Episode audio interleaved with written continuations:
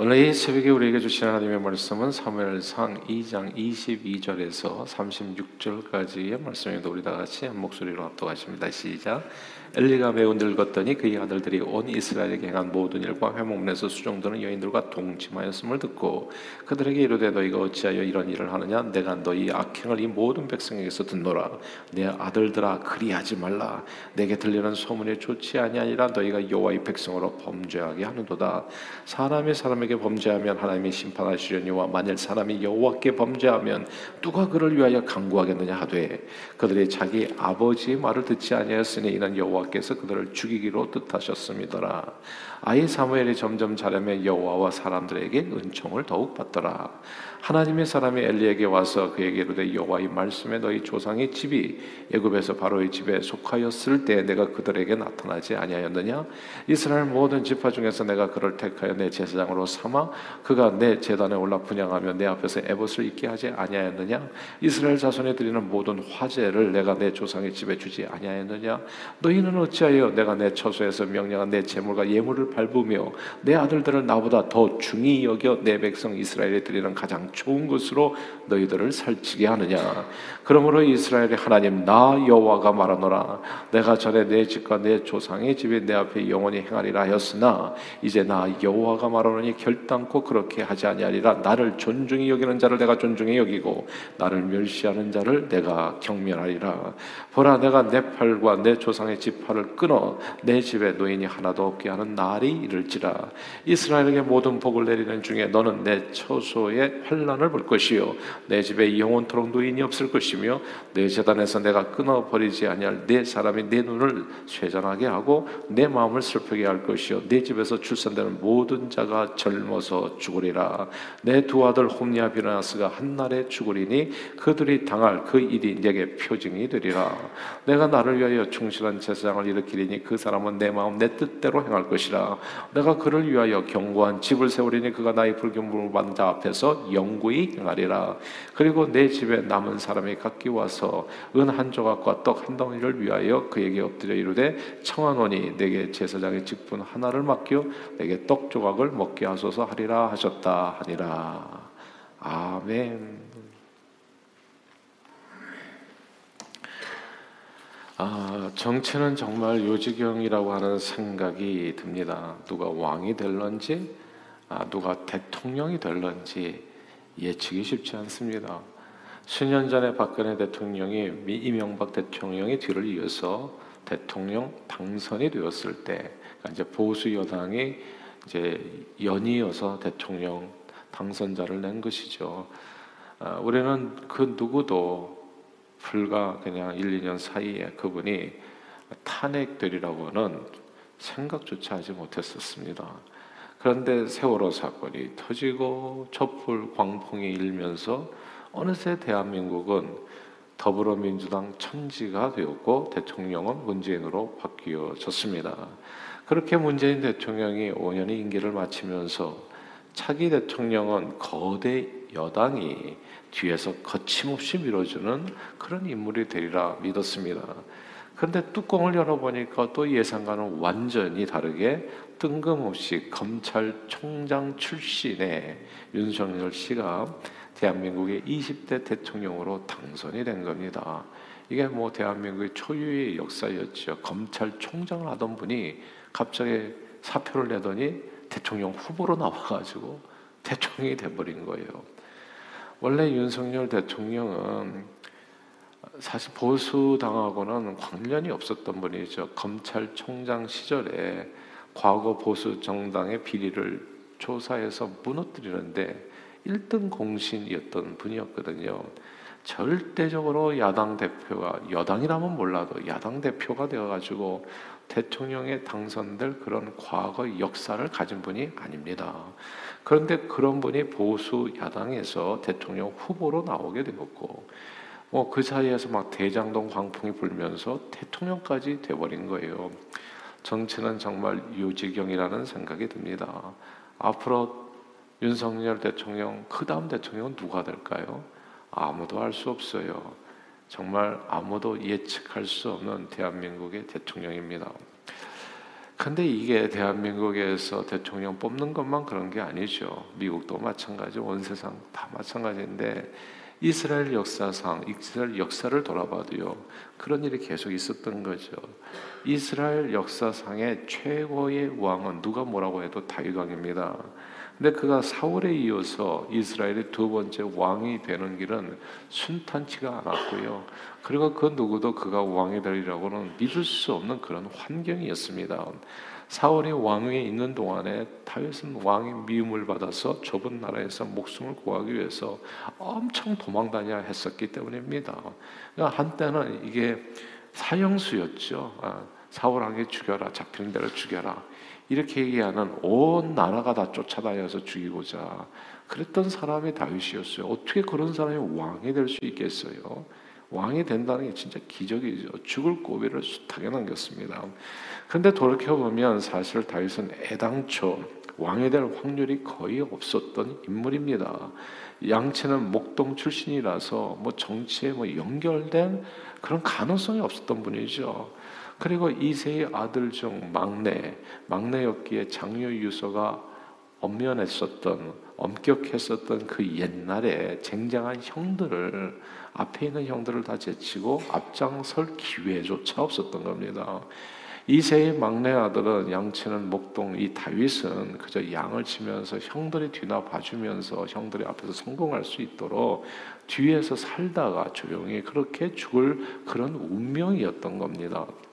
게다가 이스라엘 초대 왕 사울은요 나이가 들어서도 전쟁터에 나갈 만큼 건장했었고 또 이 사울 왕에 사울 왕에 뭐가 문제가 생긴다고 하더라도 하나도 걱정할 필요가 없는 게 사울 왕의 아들들이 또 든든했거든요. 한 명도 아니라 두 명도 아니라 세 명도 아니고요. 네.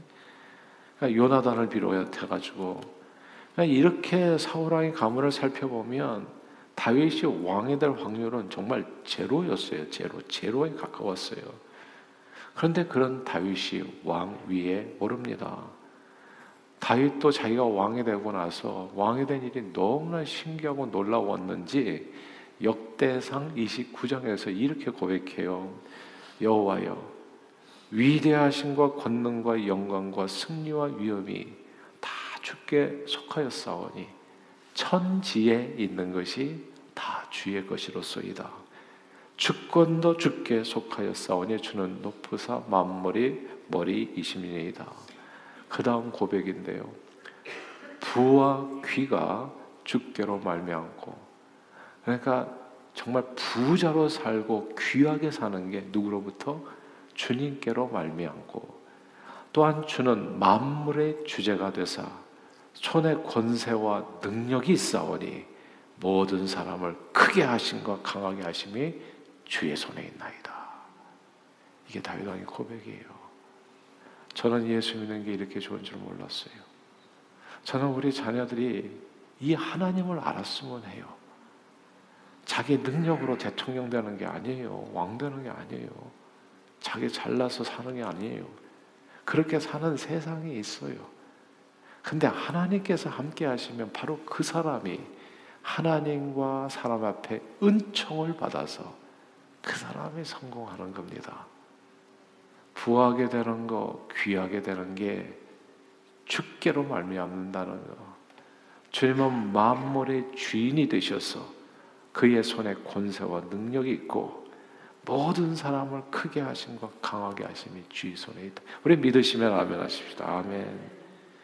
이걸 믿어야 신앙생활이에요. 예. 그래서 이, 이 주님 앞에 나와서 기도하는 이게 아무것도 아니에요. 이게 전부예요, 사실은. 전부예요. 예. 왜냐하면 그분에게 부하게 살고 귀하게 살 수 있는 그 권력과 능력과 힘과 축복을 주신 분 앞에 우리는 제대로 와서 기도하는 거거든요.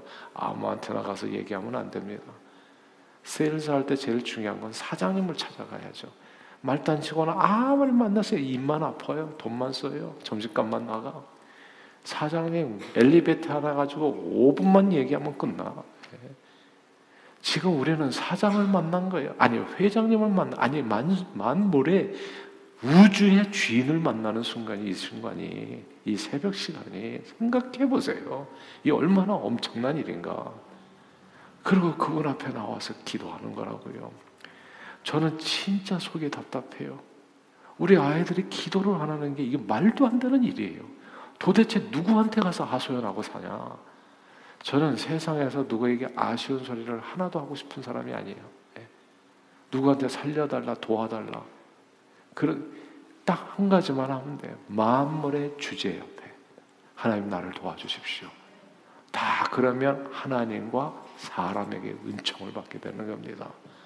하나님께서 사람도 붙여주시고 물질도 주시고 존귀하게 여기게 해주시고 지혜도 주시고 지식도 주셔서 진짜 일도 부족함이 없는 그러므로 너희는 먼저 하나님의 나라와 의를 구하라 이 모든 것을 더해 주시는 바로 그분이 저와 여러분들이 믿는 하나님인 줄 믿습니다. 모든 사람을 크게 하심과 강하게 하심이 주의 손에 달려 있다. 이 말씀이 중요합니다. 인간의 생사 화복뿐만이 아니라 명예, 권세, 능력, 지위, 대통령에 당선되는 것을 포함한 모든 것이 다 하나님의 손에 달려 있다는 거. 정치는 요지경이라고 했습니다. 누가 대통령이 될지 알 수 없어요. 그러나 하나님께서 밀어주시는 바로 그 사람이 대통령이 되는 겁니다. 하나님께서 하나님께서 세우시는 사람이요. 그게 오늘 본문 말씀입니다. 사사 시대에 사무엘이 이스라엘의 사사가 되거나 이스라엘의 선지자가 되거나 이스라엘의 제사장이 될 가능성은 정말 제로에 가까웠습니다.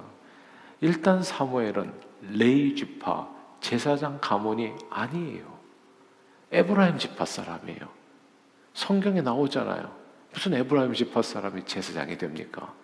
제사장은 다 레위 지파 사람들이 되는 거예요. 아론의 가문 성경에 나온 얘기예요. 근데 무슨 사무엘이 제사장이 되냐고. 이 말도 안 되는 일이죠. 그리고 또 이미 이스라엘에는 사사가 있어요. 엘리. 엘리 제사장이 이스라엘의 사사였거든요. 이스라엘 주인이었거든요. 말하자면 이스라엘 대통령이었거든요. 대통령이 무슨 버젓이 살아있는데, 그리고 그 대통령이 옛날에는 다 세습을 했잖아요. 아들들이 홈리와 비누아스 아주 건강해 아주 못된 짓을 갖다가 그냥 건강이 넘쳐서 그래서 그냥 얼마든지 할 수 있을 정도로 아주 건장한 자식들이 있어요. 또 저 손주들도 있고. 그냥 뭐가 문제냐고 이 가정에. 그러니까 사무엘이 그냥 이 제사장이 되거나 이스라엘의 사사가 될 가능성은 정말 제로에 가까웠어요. 그리고 제사장이 죽는다는 것은 있을 수가 없어요. 왜냐하면 제사장은 군인이 아니거든요. 그러니까 엘리 제사장은 군인 면제예요. 우리 한국에 군필 면제자들 있잖아요. 이 가정이 군필 면제자들이에요. 전쟁터에 나와서 칼 들고 창 들고 싸울 이유가 일도 없는 사람. 그러니까 죽을 가능성이 없는 사람들이 이 엘리 제사장 가문은. 그러니까 그 가문에 들어가서 사무엘이 그, 그 집에 사원으로 있었거든요. 사무엘이 뭐 그 집에 들어가가지고 무슨 뭐 지위가 높아지거나 그런 게 아니에요. 엄마가 어렸을 때 그냥 한국 비유로 얘기하자면 절에 맡긴 동자승이에요. 얘는 그냥 신에게 맡겼습니다. 그저 아무렇게나 써주세요. 그러니까 동자승이 하는 일이 뭡니까? 아침에 일찍 일어나서 저 앞에 저기 좀 이렇게 마당 좀 쓸고 말이지 잔심부름하고 돌아다니. 그게 사무엘이라고요. 다윗과 똑같이 뒤에서 심부름이나 하고 그리고 양이나 치고 시키는 일만 하는 형들이 이거 부탁하면 홈리아 변호사 저거 가져와 저거 가져와 그릇 닦아라 설거지 해라 그러면 그런 거 군불 떼어라 이런 거 하는 사람이 다윗이었던 겁니다. 아니 사무엘이요. 근데 사무엘이 출신 성분과 상관없이 어 그냥 엘리 제사장의 뒤를 이어서 이스라엘의 사사가 되는 거예요. 출신 성분과 상관없이 엘리 제사장의 뒤를 이어서 이스라엘이 제사장이 됩니다. 이건 생각하면 생각할수록 정말 놀라운 일이에요. 그렇게 된 모든 비결이 오늘 본문에 나와요. 35절입니다. 우리 35절 같이 한번 읽어볼까요? 2장 35절 시작. 내가 나를 위하여 충실한 제사장을 일으키리니 그 사람은 내 마음 내 뜻대로 행할 것이라. 내가 그를 위하여 견고한 집을 세우리니 그가 나의 기름 부음을 받은 자 앞에서 영구히 행하리라. 아멘. 여기서 내가 나를 위하여 충실한 제사장을 일으키니 내가 그를 위하여 집을 세우리니 그가 영구히 향하리라. 여기서 나는 누굽니까?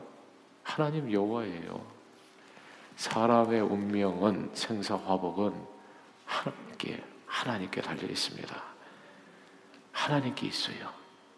그리고 저와 여러분들은 오늘 이 아침에 그 주님 앞에 나와 있는 겁니다. 오늘 주님 앞에 삶을 드리며 기도하실 수 있기를 바래요. 선줄로 알거든 넘어질까 주의하라 말씀했어요.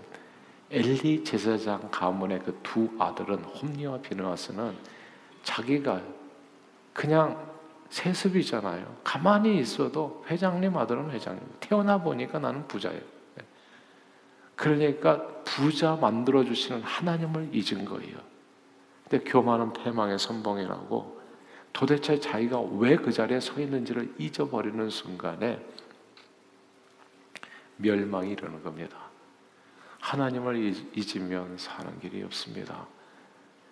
예수보다도 귀한 분은 없어요. 이 세상 명예와 행복과 부귀와 그 무엇보다도 예수가 소중합니다. 그러므로 오늘 이 아침에도 예수 이름을 부르십시오. 크게 되고 위대하게 되고 오늘 본문에 하나님께서 다 세우시는 그분, 그분 앞에 겸손히 엎드려서 오늘도 여러분의 소원을 진실하게 아뢰셔서 그 하나님의 은혜를 풍성하게 누리시고 하나님 앞에 온전히 영광 돌리는데 존귀하게 쓰임 받는 저와 여러분들이 다 되시기를 주 이름으로 축원합니다. 기도하겠습니다. 사랑하는 주님, 사람의 생사 화복은 오직 하나님께 달려 있음을 다시금 깨닫게 해주심을 감사합니다. 정말 대통령이 될 가능성은 제로였는데 대통령이 되는 사람이 있습니다. 왕이 될 수 있는 가능성은 제로인데 왕이 되는 사람이 있고 제사장 사사가 될 가능성은 전혀 없었는데 그 자리에 이르는 사람이 있습니다. 하나님께서 길을 열면 닫을 자가 없습니다. 하나님께서 문을 닫으시면 또 열 자도 없고요. 우리는 그 축복의 문을 문고리를 붙들고 계시는 하나님 앞에 이 자리에 나와 있는 줄 믿습니다. 오늘 이 시간에도 예수 이름을 불러 축복의 문을 열어 주님을 경험하는 하루 되게 해 주옵시고 하나님 앞에 늘 감사로 영광을 돌리며 주의 영광을 위해서 삶을 온전히 드려 주의 기쁨으로 쓰임받는 저희 모두가 되도록 오늘도 축복해 주옵소서 예수 그리스도 이름으로 간절히 기도하옵나이다. 아멘.